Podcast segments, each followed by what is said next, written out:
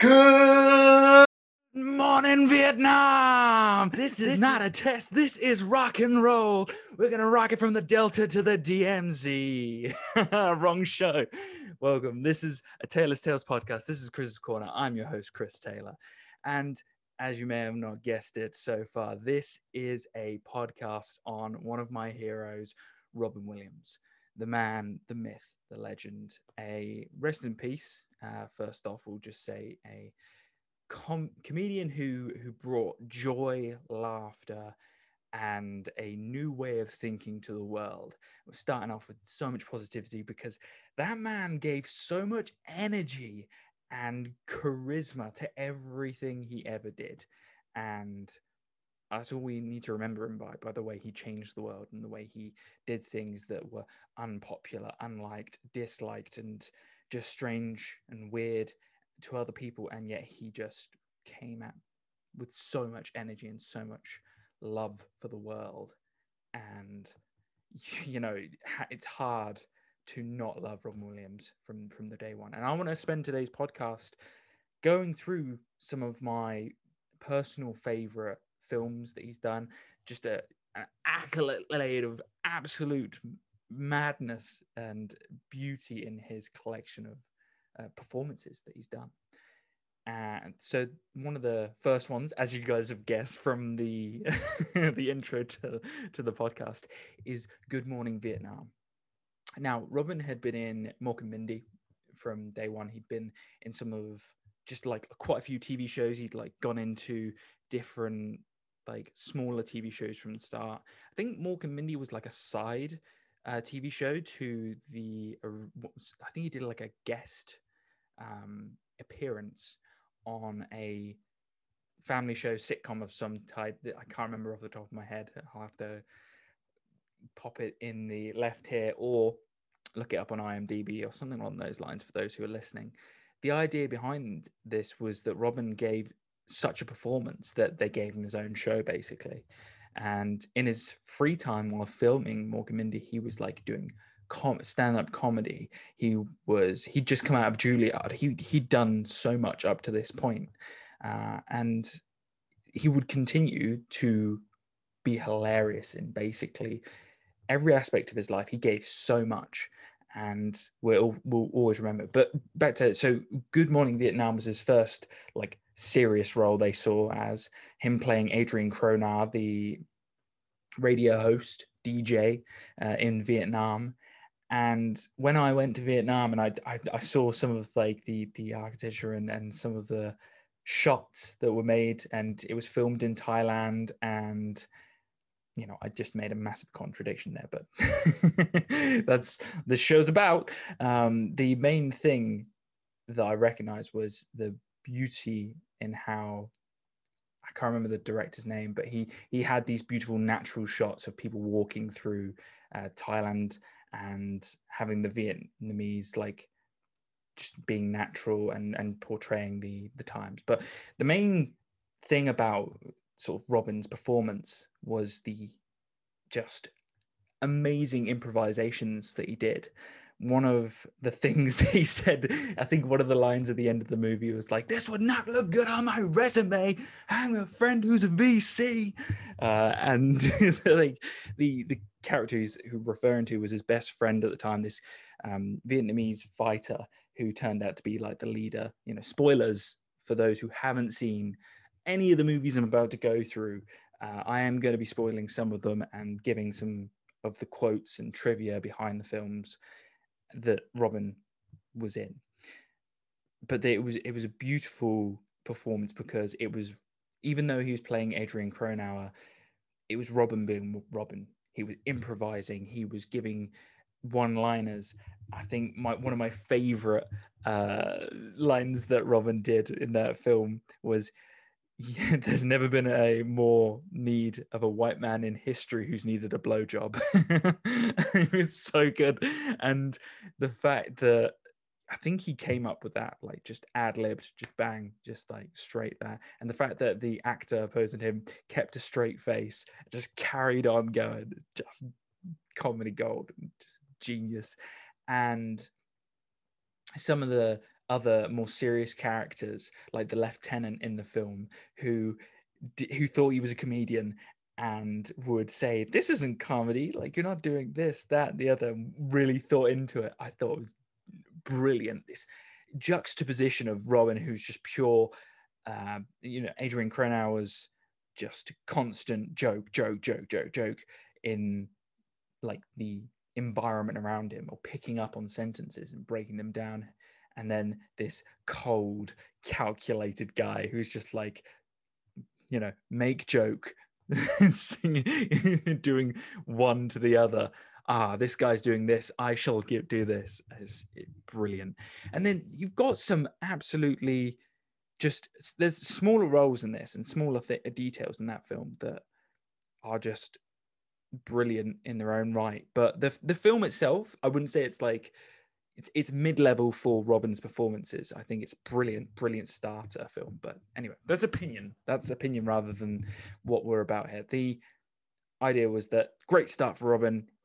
Good Morning Vietnam was just uh, a great way for him to start his career, and that was in 1987. Jeez, man, that's crazy.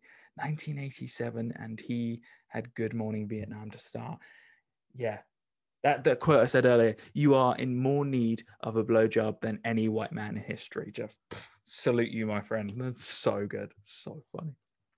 Moving on to another killer film that Robin was was in at the time. He went in, went from Good Morning Vietnam, and in 1989 he went and did Dead Poets Society. I, you know, when when I think of that film, like the out of all of the films that he's done, Dead Poet Society is like, it's just, it's so different. It's a teacher's role. He plays many different characters in his career, and they are all over the place. And I, when I look at Dead Poet Society, it's like it's it's almost like Robin portrays the person that he wants to be. This idea of like, ah, the guy who I would look up to if I was a teacher, like the person who I would have looked up to and and wanted advice from growing up. And Robin like talked about in his documentary his like want and need when he was younger to make other people laugh and and to be silly and do things to be able to because he was alone a lot for his childhood. He said he was overweight. And so i look at the dead poet society character that he plays he it just sort of embodies the teacher that we all want to see. You know carpe diem live for today boys. Eh, when you're that age that's all you want to hear. Live for now. Don't think about the you know live and suck the marrow out of life. It's something that you know I, I, I love that advice now even in now isn't it? You know I want to say I'm an adult but you know he's 25 you know so much more to learn the point being is that Robin's performance in this he just like he brings a way to bring the best out of people. It's beautifully, beautifully, beautifully done. It's really sad film in the end because of the the loss of the the main character, one of the main characters taking their own life, and Robin reflecting on his teachings as a way to open his eyes. But the by opening his eyes, he realizes that he doesn't want to do what his father has taught him, and so it conflicts. And by conflicting with the ideas of what Robin's character teaches him, he takes his own life because he doesn't want to go on with what his father has put him forward in his life, the, the path that he's been set forward. He wants to be an actor and he doesn't want to to go down this this rigid road of like being a doctor or whatever it was, a lawyer that the the idea was behind that. And it's kind of a, a bittersweet film in the sense that it brings so many good ideas. It brings the best out of Ethan Hawke's character He's a young man, he's quiet, and Robin gets him to stand up in front of the classroom by getting him to move about and cover his eyes. He's able to like get the guy to speak in front of other people and be able to. Uh, I think he recites a poet um, poem, sorry, and get he does it in front of all the other boys in the class. And just by doing a different way of teaching, he brings the best out in Ethan Hawke's character. He's a quiet, shy boy who becomes more confident as the movie goes on. It's really intense for like your second major film, and you're already looking at like going from a comedian full time. Like he's a, Robin's always a comedian. Like he was always a comedian from day one to day to the day he died. But it was like that sort of film itself. He was able to perform, but like portray serious characters in serious moments, and we see this more as his career goes on. That he just has this ability to go from one character to another and not even think about it at all. So yeah, I think I've got yeah.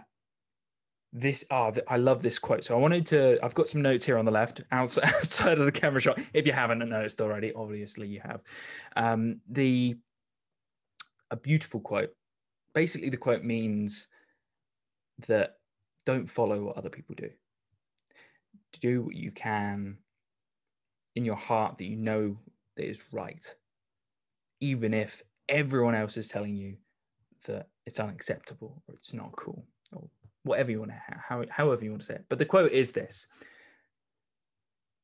Now we have a great need for acceptance, but you must trust that you that your beliefs are unique, your own, even though others may think them odd or unpopular, even though the herd may go, "That's bad." Uh, Robert Frost said, Two roads diverged in the wood, and I took the one less traveled by. And that's made all the difference. Yeah. I mean, John Keating, the character that Robin plays, says that, and it's I think I'm pretty sure that's early on in the in, in the film, and he's surrounded by the boys, and they're he's he's like trying to get them to to be individuals basically because the school has you know straight uniforms and ties and specific ways of doing things and he's trying to get them to think for themselves individually. Um, yeah. Beautiful beautiful quote and all round fantastic film. If you haven't watched it i haven't you know i have made some spoilers. It's still worth watching. Doesn't matter. Even even though I've spoiled a couple of things, if you haven't watched it, please do.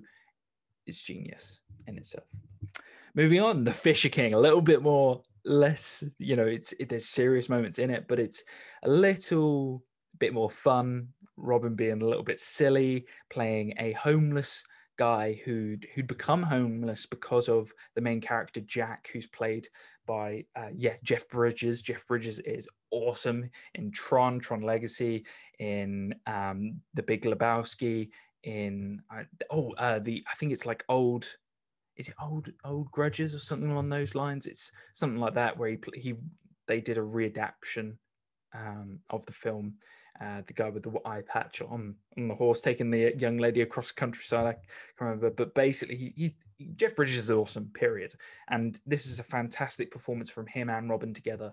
They have fantastic chemistry. Jeff playing the straight laced guy who was like a radio DJ who um, accidentally said something live on air that basically caused Robin's character to lose his wife and it's this redemption story where Jeff Bridges is, is going out of his way to help Robin, stopping getting him off the streets, trying to clean him up. But in order to do that, he's got to get the the Holy Grail for Robin because Robin believes he's a knight, and the, Robin's character Perry is going around trying to find the Holy Grail, and the Holy Grail just happens to be um, guarded basically by this Red Knight the Red Knight being a person from the past, person who happens to be the murderer of Robin's wife.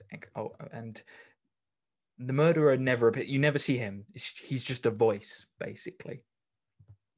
And the Red Knight is a symbol for him. He doesn't actually exist. He's just in Perry's mind. Uh, Robin plays this. He does this beautiful PTSD reaction. So whenever you see the Red Knight, it's, it's almost like he just freezes and he runs away and he hides and he has these panic attacks. And it's, you know, made in 1991. So it's really impressive to see this sort of early on you know, people just it, it's the idea behind this film was like you look at somebody who is homeless and you immediately think they've done something wrong. But the truth is, sometimes people just hold on for hard, hard times. I'm not going to, you know, try and make myself sound any different. I, I've done that, walk past by, and yeah, this movie to me represents the beauty in that and how you can you can really bring the best out of people by bringing the best out of yourself. Because what happens to Jeff Bridges' character is he goes on air, he says to this guy, the the murderer, he says to him, "Yeah, you should you should go out there and you should attack the world, basically, and get back at them." And this guy takes it literally. Because Jeff Bridges' character is so lackadaisical. He's just like, ah, oh, yeah, he won't do anything. He's just mad. He's just crazy. The guy gets a shotgun and, and kills, you know, injures Robin and, and kills his wife and it's just a you know horror story to begin with and jeff bridges' career crashes and he goes on this redemption story of trying to help robin get the holy grail and also win the heart of perry's characters um i can't remember her name but i think it's she she represents the holy grail's guardian guardian guardianess i think something on those lines. It's just beautiful idea that this homeless guy falls in love with this klutz klutz of a lady. She's so funny. She's just going about her life. And you see robin's character just swooning after her. And jeff is trying to get robin to to pursue her and then also be able to get the holy grail. And yeah there's perry says there's three things in the world that you need respect for all kinds of life, a nice bowel movement on a regular basis, and a navy blazer. And he's these lines, they're just clean, kick in. And then he's got like Jack Lucas, who Jeff Bridges plays, says to him, Did you lose your mind all at once, or was it a slow, gradual process? These, you know, fun, not really like too complex line one liners, but they're really cool, simple, and just gives gives that the the movie a very 90s feel to it because it's filmed in New York.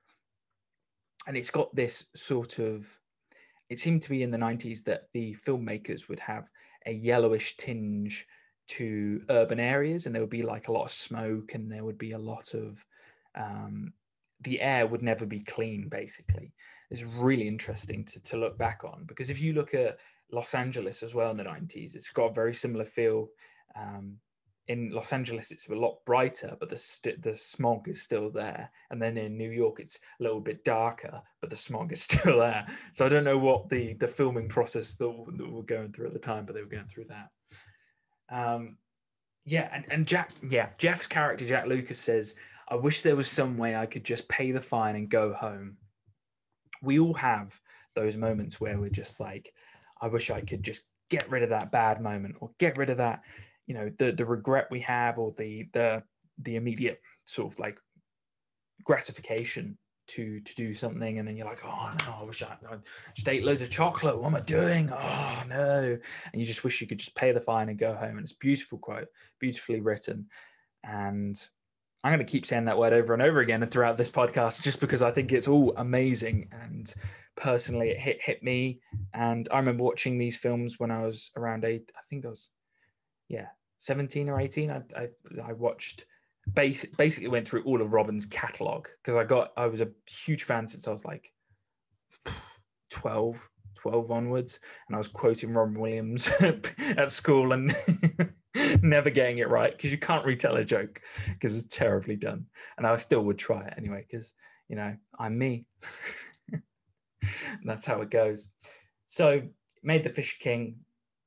Love that film. Fantastic and in the same year, that's crazy. Yeah. Some actors have just this prolific ability to go from one movie to another.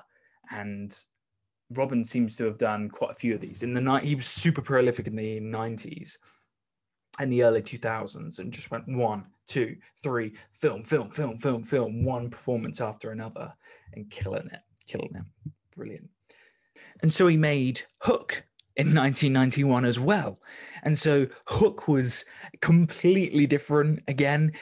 Robin went in for a. Uh, I would say this is a children's film because for me it was like you know, to me I look at Hook and I think this is this is for kids. This isn't for adults. This is for parents and kids to watch together at a young age and just have a bit of fun and have some magic in your life. And Robin brings his performance of being silly and being appealing to all audiences with that. You know, there's no swearing, there's no um, jokes that are unrelatable that or for adults. It's just like silly stuff. Like I think one of the things he says in his insult battle with um, oh, who's it, whose character? Yes, with uh, Dante Basco's character, um, and he's like, "You you root bagger, shoot foot, root toot, and it's kind of it's kind of all over the places, like dying from a bag of Peter Pan envy or something along those lines, and it's just it's so silly, but it's brilliant. And this scene's set when they're in Neverland, and I sorry, I haven't even described Hook yet. Hook is, if you haven't guessed, about the idea of Captain Hook kidnapping a elder Peter Pan's children. Peter Pan grows up, marries, has kids, and then Captain Hook comes back for revenge and basically kidnaps the kids, takes them off to Neverland, and it's up to Peter to go back to Neverland and get his kids back. And in this process, he sees Tinkerbell again. He sees all of Captain Hook's old crewmates, and there's this bit where Peter has to relearn how to be Peter Pan and has to learn how to fly and learn how to to be a kid again, basically. And Robin knows how to do this, and you'll see in a later performance we talk about uh, Jack in 1996. He does where he plays a kid. It's this ability for Robin to tap into his younger self and just provide that childlike energy. And he cares and he shows, you know, he looks after the other kids. Where Dante Basco's character, who's like the leader of all the kids in Neverland, he's like a little bit harsh, a little bit rough around the edges because you know they're kids, they're they're on their own, so he has to be tough because he's got a fire hook. But at the same time, you know, Robin comes in, he he he almost becomes a father figure to these kids by becoming Peter again, and it's going from this cold, calculated businessman at the beginning of the film you know where he's he's not got a great relationship with his kids to realizing that oh damn i've I've gone from become from Peter Pan to the complete opposite to trying to find that middle ground and reconnecting with my children and and and defeating the the Captain Hook. I think it's like Jordan Peterson talks a lot about how in Pinocchio, Pinocchio goes into the belly of the beast uh, to save his father. In this case, like the father's going into the belly of the beast to re- rescue his children and he has to reconnect with his childlike aspects to be able to to do so.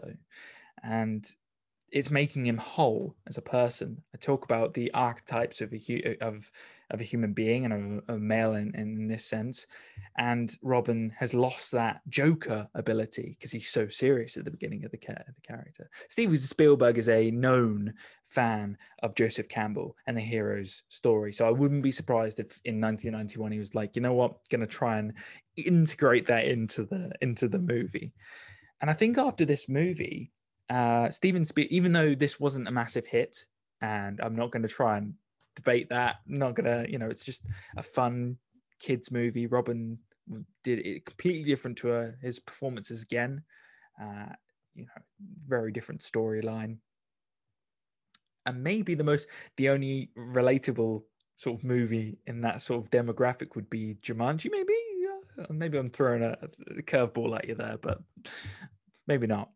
Point being is, uh, is that Spielberg became best friends with um, Robin Williams after this, and they would call each other. And on the set of making Schindler's List, Schindler's List is so quite dark and quite depressing in areas. And Robin would call up the entire cast and he would start making, telling them jokes over the phone to brighten their spirits, basically. It's just, uh, you know, such a full heart. He did the same for all the troops he went in the Iraq War, he would visit in 2003, 2004 and do huge sets for, for the troops just to keep everyone's spirits high. The man gave so much for other people. And so it's beautiful to see in Hook where he's he builds a relationship with Spielberg and he builds relationships with with other people and, and brings them joy. So yes, 1991, opposite Julia Robertson and Dustin Hoffman. Dustin Hoffman as Hook, fantastic performance as well. And I, I love that he gets eaten by the the wooden crocodile at the end. It's quite, and you hear the clock ticking, and it's you know the the, the sort of irony behind uh, Hook getting eaten by the thing that he thought he'd got rid of, the thought of, of the monster being defeated. A beautiful sort of story with sticks, yes, and then the insult, beautiful yeah. Crazy, crazy. Moving on, Aladdin 1992. Now, if you don't know Robin Williams' performance in Aladdin, you don't know any of his performances. You need to go back and reset your life and go, go watch them now. it is his best performance, in my opinion his ability to improvise is shown in the amount of hours of improvisation Disney received from him. It's, I think I've got it written down here. During the course of recordings of voices, Robin Williams improvised so much they almost had 16 hours of material. 16 hours.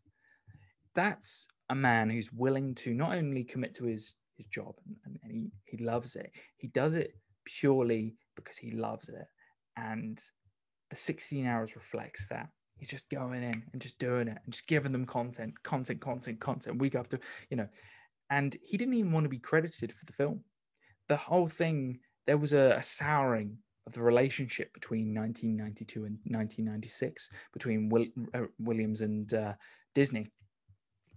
Basically, Robin would say to them, like, "You can't, you can't buy me back you soured this relationship because I asked you not to put my name because he got paid less than any actor should be for this role. And that's why he didn't want his name in the movie because he wanted that just the voice to be there and that's it.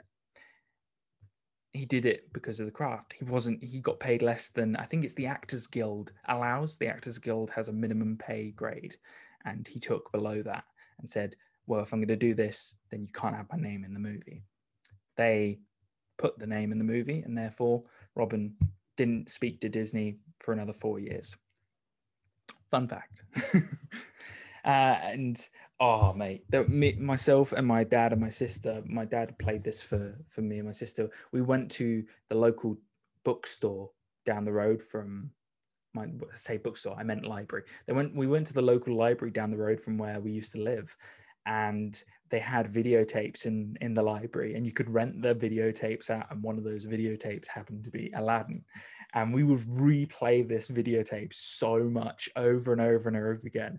And i felt like we would have broken it because we loved the genie. We loved his ability to say 10,000 years can give you such a crick in the neck. Hang on a second wow and it was that like joy to a kid where you're like this character can do anything and do it in such a way that made everyone laugh. And the animators did a brilliant job in making robin's improvisation appear on the screen and and quite uh, appear fluid. Because you know you, you, as a designer as an animator you'd have to accommodate to his ability to speak and his ability to have his face react to the, the animations. It's just incredible. And then you got quotes like, yeah, phenomenal cosmic powers, any little living space. And it's just it's just, I'm laughing now because it's so brilliant. And in 1992, no one else had done a performance like this. I can't think of anyone in those early days. Even Hayao Miyazaki, who was doing Studio Ghibli films at the time, and in the 80s was coming up in the industry, the, the animation voices were nowhere as, you know, Disney were controlling that area, but Disney didn't necessarily have a front man for that voice acting sort of ability to be like, here's here's the sort of like thing we want. Go ahead and just do what you want. And Robin, Robin's definitely sort of reflects that in his performance. Yes. And oh, the last thing he says in the film is "Made you look," and it's just as a kid those little like one-liners and thing, little things like high fives with the carpet. What's it been like? Ten, you know, that the little things like playing chess and like getting beaten by a rug and you know, calling the Jafar a psychopath and all of the just all around playing with the storyline. It's almost like the storyline's happening and then the genie just happens to be the. Uh, it's almost like he's a commentator to the film because he sees everything and he, he he doesn't really have any control over the matter because he's the genie. He does what his master says. It's beautiful because Robin is basically just interjecting these like one-liners one after another. These this ability to to make everyone laugh and, and smile. It's, yeah, yeah. You never had a friend like me. What a scene! Um, if you know if I w- if I wasn't going to get copyright striked for it, I'd, I'd just play the clip, like 30 second clip of it right now. So, you know, fuck, you know, just chuck it. I'll chuck it in there now. If you haven't seen it before, here's the 30 second clip. Never had a friend, never had a friend, you ain't.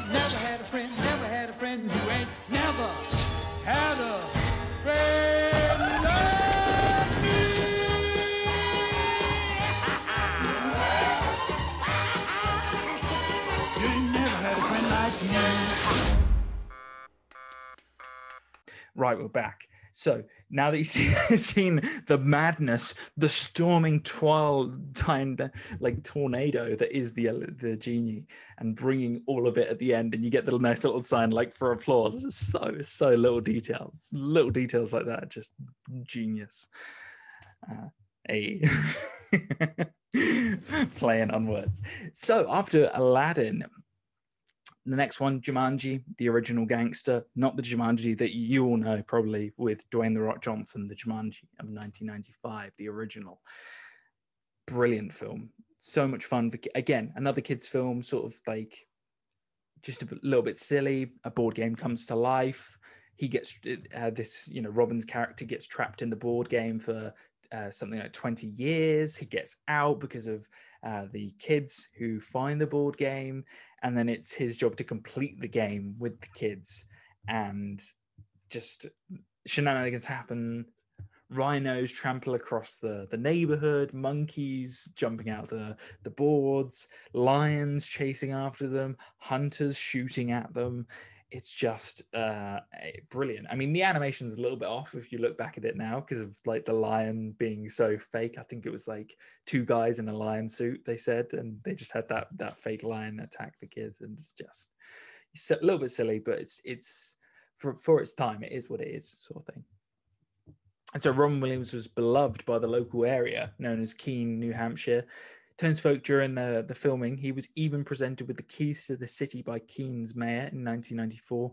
After his death in 2015, Keene residents crafted a makeshift memorial of flowers and candles below the Parrish shoe sign and even organized a public screening of the film. Yeah. Robin Robin had has had that effect on people. Like when he passed away in 2014 or August the 15th, I think something along those lines. He he just it was a shock to the world. Man of that joy. And this this podcast is dedicated to, to him, to to his ability to have this effect on people. So yeah, Jumanji, and then Robin Williams told a story about filming the scene where Alan wrestles a crocodile he said that one one take he got a little carried away and he thumped the crocodile with his elbow, forgetting that there was a man inside the suit. He had a voice inside the crocodile yell, "Hey!" in protest. Yeah, just again, the the crocodiles, the lions, the monkeys, like you did what you did in the 90s and you had fun with it and Robin gave a, a fun performance. Jumanji is what it is. It's just a fun film for people to watch. I think when I have kids one day, if those kids see this film, they'll just be like, this is rubbish. Or maybe they won't. Maybe they won't realize how, you know, if you you only adapt to what you know, you know, you adapt to the environment of how good things are. You know, we just if we've seen animation that gets better and better and better, and then you go back and you see bad animation, you're just like you either find it hilarious or you find it just like look at it and go, "Ooh, that's not great." so, ah, this see, this is this is a film that like it's it's not necessarily a great film, but it is something that I do like. It has some some great lines in it. Jack, 1996. I said about it earlier. The idea of the film was that a grown a it's it, it's a kid in a grown man's body. So robin plays this kid who grows at, at an abnormal rate. And so by the time he's 10 he looks like he's 40 and the idea is that it's just he goes to school he meets new people and he tries to interact with the world for the first time even though he's he you know he looks like he's a 40 year old man but he's got a 10 year old's brain. Not necessarily received well by people. I totally understand that. I watched it when i was a kid. I thought you know as a kid and i've watched it as an adult and understand that it's it's not a great film. That's that's fine. But it doesn't mean that it doesn't have a place in his sort of cat you know list of films because there's a couple of lines in it that are really they're special, you know. And one of one of them's this. Jack says, "I don't have very much time these days, so I'll make it quick. Like my life, you know, as we come to the end of a phase of our lives, we find ourselves trying to remember the good times and trying to forget the bad times. And we find ourselves thinking about the future. We start to worry, thinking, what am I going to do? Where am I going to be in 10 years? But I say to you, hey, look at me please don't worry so much. Because in the end, none of us have very long on this earth. Life is fleeting. And if you're ever distressed, cast your eyes to the summer sky when the stars are strung across the velvet night. And when a shooting star streaks through the blackness, turning night into day, make a wish and think of me. Make your life spectacular. I know I did. I know, I made it, mum. I'm a grown up. It's beautiful, you know that that line said at the end of the movie, and it's Jack graduates from college. You know, I, I'm skipping a lot here throughout this film, but if you want to see it, go watch it. But the, that scene in the film Jack, it's like this idea of like we we we take for granted what we have, and if you know life at the moment you do realize you do realize how lucky you have it and how you know having a job in the first place having food to eat stuff like that. In crisis we do remind ourselves like we want more. We always want more. But life's fleeting. I think it's uh, in ferris bueller's day off he says life moves by pretty fast. You don't look around once in a while. You might miss it. It's true five years can go like that. And it it can you can do nothing in those five years or you can have a billion different memories that you can love. And it's really important to to make those memories meaningful. And like robin says in this spectacular. Little fun fact that's directed by francis ford coppola. Yeah the guy who directed the godfather the godfather part 2 and apocalypse now. Crazy how we went from those films to jack That's mental, isn't it? It's like, hmm, you know what? I'm done with making the best films of all time. It's time to make something silly. A man, a child in a man's body. Oh, madness, madness. And now we're going on to debatably either, like I've said, Aladdin or Good Will Hunting as Robin's best performance of all time. Depends on how you want to see things. As a kid, I'm more inclined to say Aladdin because it had such an effect on me as a, as a kid. But as an adult, Good Will Hunting has had just an, as an effect on me uh, as an absolutely stunning performance that very few comedians, let alone actors, would be able to perform. So let's jump right into it, shall we?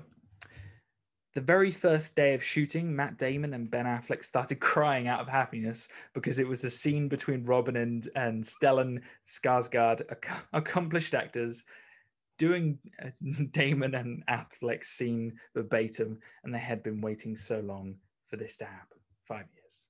Like I said, five years can feel like a lifetime or it can feel like a fleeting moment. And for Ben Affleck and Matt Damon, the ability to get their script uh, sort of like put forward and done by a studio and have major actors like Robin Williams and Skarsgård together just acting in a scene can just like feel like a whelm, overwhelmed with, with emotion. Because for Matt Damon and and for Ben Affleck this was like their first major project.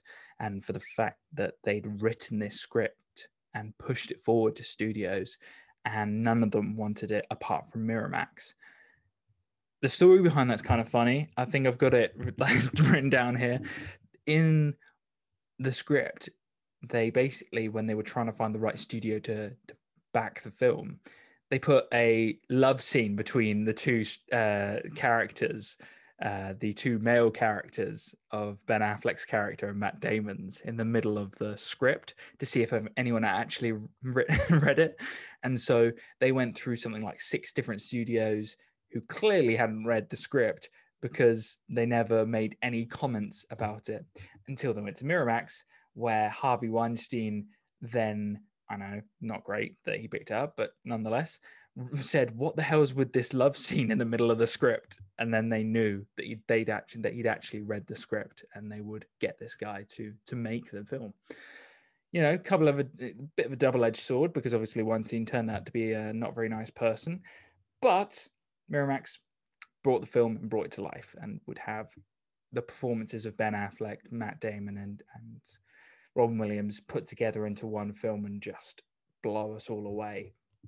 With this kid who's a genius, who then gets has to go to psychological help because of his past experiences with being an orphan who's adopted by abusive father figure, and he's going through the process of having to get through that as well as a relationship and also knowing that he's got to find a future with his intelligence and his ability to to move forward with that.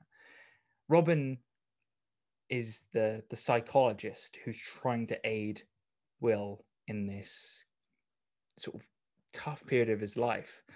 And in doing so he becomes like an actual father figure where he says it's okay well it's okay to be broken basically. It's okay for it and it's not his fault. And we have that scene where he's just trying to get him to release the emotion release it.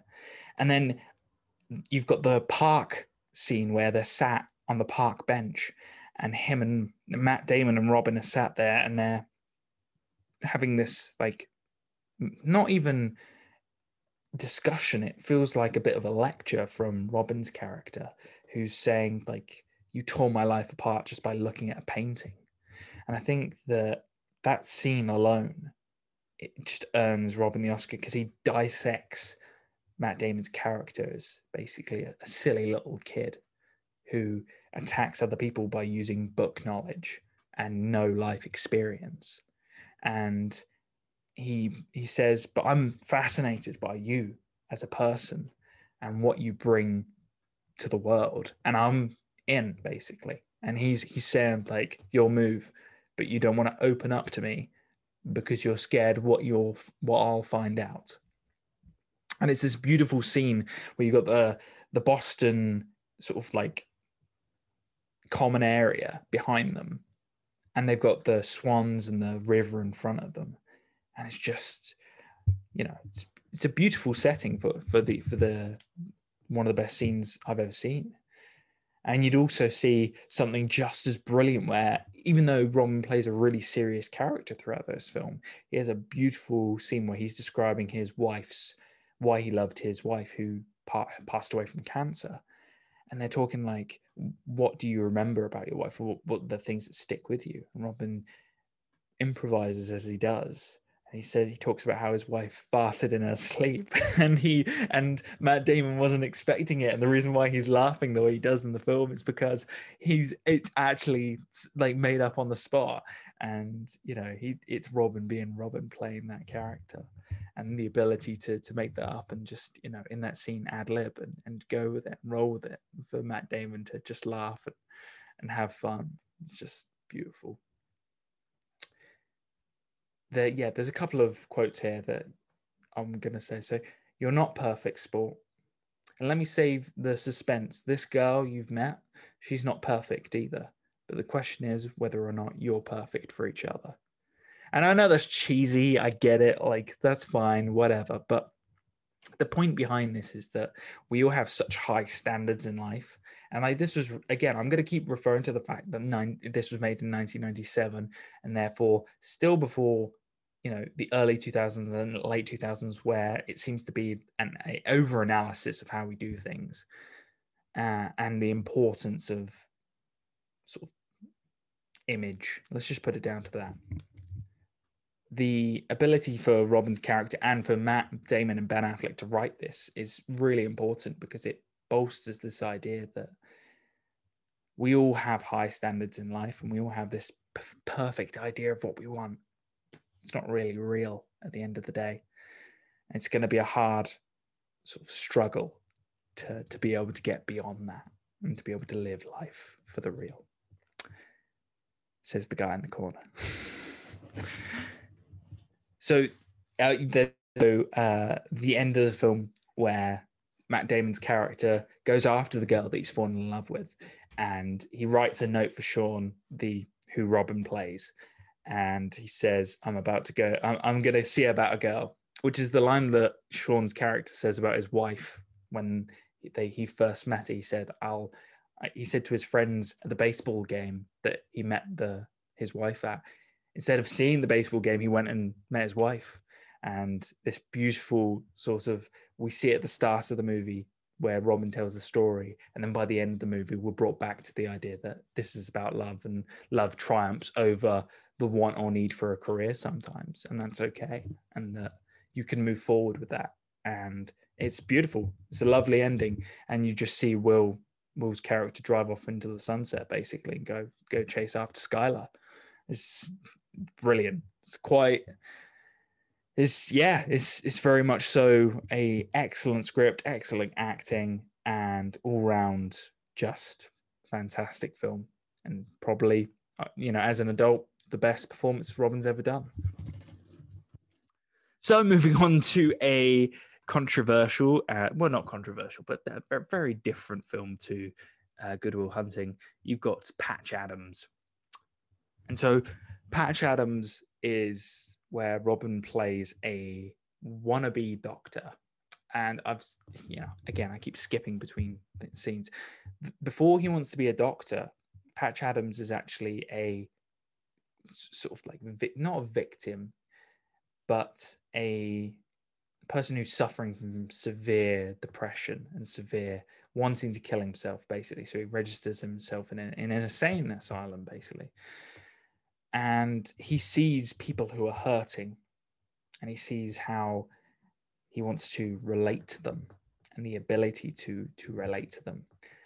And he sees that they're not on their they the, the way to get to these people to fix not to fix them but to help them he uses his relationship with them to be able to do so. One of the, my favorite scenes in that is where he gets his roommate to be able to go to the loo he fights off imaginary um, squirrels with, with imaginary sh- guns and machine guns. And he uses his ability to relate to his roommate to be able to get uh, the the roommate to go to the loo. Something so simple, but at the same time, it's it's causing his roommate to suffer, and he sees that. And he sees the doctors who will look after them, and they have like no empathy to the people they're looking after.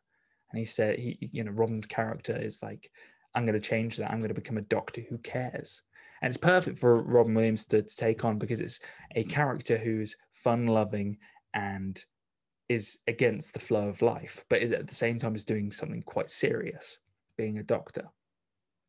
And so he goes to university and he meets lots of different characters, quite serious characters, and he finds a woman he's quite serious with, who's serious with him, and he's all jokey and he wants wants her and he goes after her and it's the, the, the whole story goes around how they fall in love and it becomes quite sad in the end because she passes away. But the whole process is that robin wants to be a doctor and he does it in a controversial manner but along the way he gets friends and he fights against the system. And it's quite it, it's according to the real Patch Adams, it's not not true at all, but it's exactly what Robin Williams does. He takes a story and he stretches the truth clearly and but he makes it a fun story that makes it relatable to people. And so in patch adams yeah he says you treat a disease you win you lose. You treat a person i guarantee you'll win no matter what the outcome and that's like he says stuff like that again like your job is improving the quality of life not just delaying death it's these little lovely quotes that bring his character to life. He's not just cold and calculating, like he's ill. Let's treat him for that illness. Who's him? What's his name? What does he do? Why is he here? There's so much of that in society now where it's just easy to label something and just be like, yeah, let's write them off. Done, sorted, easy. Like, it, and sometimes it is as easy as that, but sometimes life gets a little bit more complex. During filming, Robin Williams and the rest of the cast and crew worked closely with the Make a Wish Foundation to fulfill the fantasies of several children who were at the time undergoing cancer treatment. The children uh, appeared with Williams in the scenes in the pediatric ward. So the one where he puts on the red nose and he puts the pans on his feet and the aliens on his head and he makes them all laugh and he moves about and yeah, man, that's just that's beautiful you know when when death comes calling having life which is robin in this case show them joy it's just it's a lovely scene and it takes you away. The one thing about films for me personally is sometimes we need to get away from the harshness of reality and go into a fantasy and, and lose ourselves for a bit just to be able to give ourselves a breather. And it's beautiful when you have scenes like that that give you real emotion even though you're watching a film you know? So yes, that was 1998, and it was a beautiful, you know, it's a, it's a fun-loving film. Patch Adams again, the story's a little bit all over the place. It could be a little bit more conf- confined, and some of the the characters you might question why are they in there. I mean, Patrick Seymour Hoffman was in there, and it felt like his character was like kind of pushed to the side a little bit. So there was, yeah, because he plays like quite a main role in the beginning and middle of the film, but by the end, it's kind of like, yeah, you know, we'll give you an extra scene and that's it. But that's just an opinion. That's that's not fact.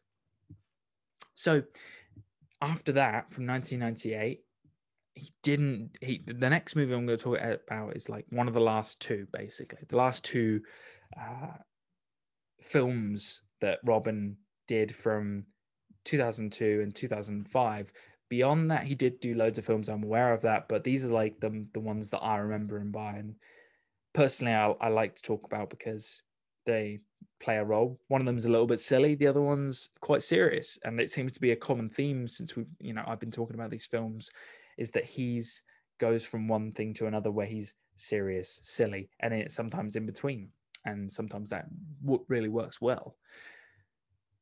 Patch Adams is followed by Insomnia, where Robin is a murderer in Alaska, in this place where there's sunlight 24 7. And you have Al Pacino chasing after this murderer who doesn't actually appear until 61 minutes into the film. So we only ever see Robin's, hear Robin's voice uh, until 41 minutes in. And it's quite dark. We, you hear his voice and it's quite stone cold and he's he talks about killing people and how easy it is and he relates to al pacino's character because he says well you murdered this your partner accidentally now you know how i feel and it's this idea of the the the main character al pacino who's playing is fighting the urge to sleep well not fighting the urge but is unable to sleep and they're fighting the insomnia that he's dealing with with the the light of alaska and at the same time trying to pursue the murderer that is Robin Williams. And Robin Williams's voice is brilliant because it's it's quite unnerving. It, it matches the the smoky atmosphere that you see in the film, and it provides us with this just daunting vibe that something bad's going to happen at every moment. And you hear his voice, and then there's the darkness, mm-hmm. and so yeah, there's that. And it's like every time Al Pacino's character tries to get to sleep, Robin's character rings and is there. And it's like when you're trying to rest, there is no rest. for the wicked.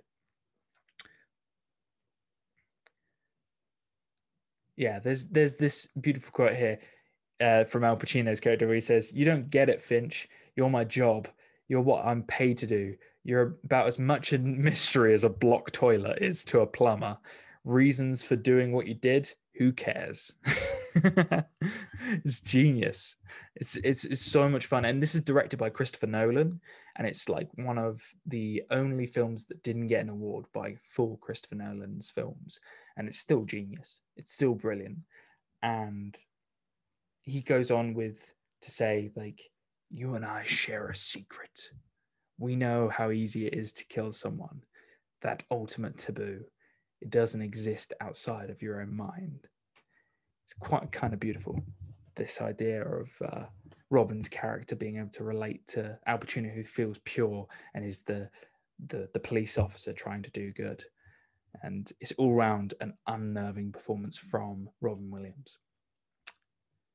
Robin Williams would later say the isolation of the film on location in Alaska contributed to his falling off the wagon and drinking relapses while shooting this film, which is really sad to hear. But I understand because obviously there's sometimes when you're isolated in an area, you do go into bad habits and that can happen.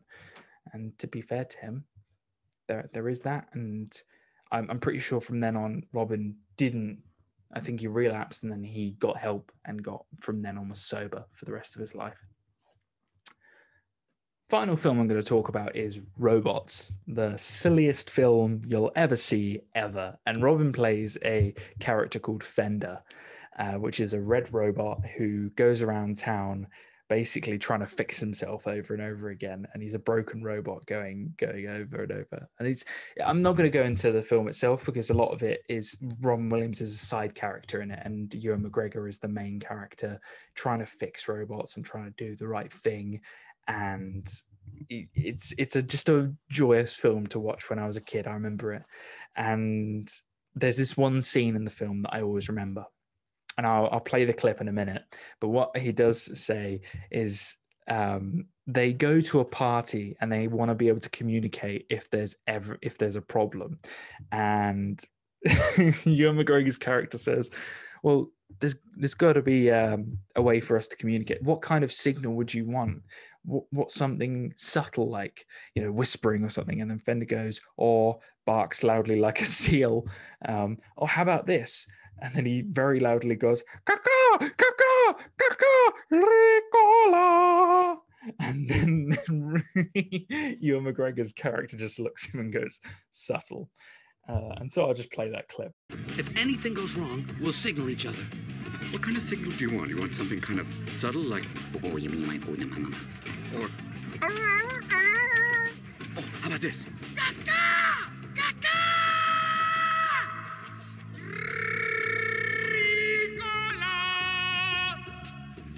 Subtle. Let's get to work. What did you think?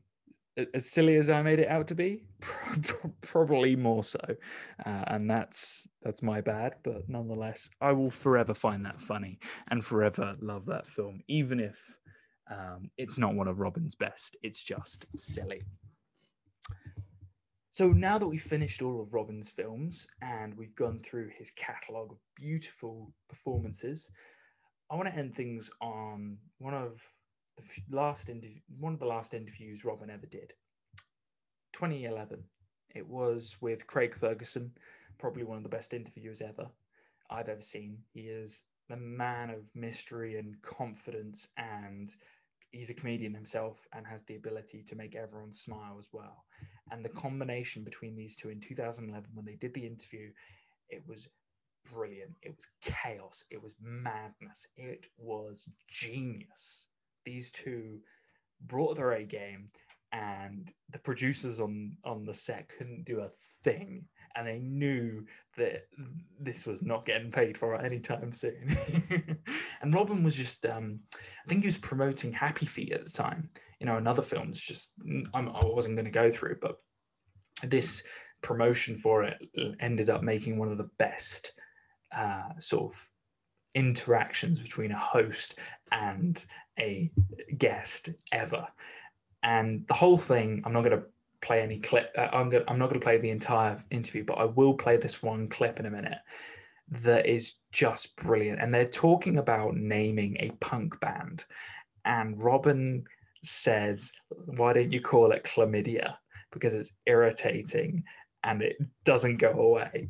And he was just going on about how like chlamydia, your dad's here, and it's the idea that the punk band uh like not going anywhere and they have this whole scenario. So i'm going to play the clip because i'm not funny and so well not intentionally anyway. And and so i will not be able to recreate the hilarity that ensues. So here's the clip My friends and I are forming a punk band but can't agree on the name. What do you think we should call ourselves? Is it an all-girl band? Uh, yeah, let's say it is. Uh, yeah. Yeah, let's Yeah. say it is. Let's for the it. sake of argument. Well, I don't, I don't want to fight with you. If it's a, if, No, no, no, no. You you were in a punk band. Yes, yes, but they were we were there weren't any girls in my. But well, you know, there was no. How about chlamydia? That's good. It gives it kind of. It's it's Greek, but at the same time slightly uncomfortable. Do you know, I went to, uh, very recently, I was in a bar in Scotland, in rural Scotland, and I went, and I went into I went into the restroom, and there was a sign up, right? One of these uh, public announcement signs in, in the bar, and, it- and it showed, teen, it was a drawing of teenagers dancing, and, it, you know, about to have sex, and it said, everyone's out and about, including chlamydia.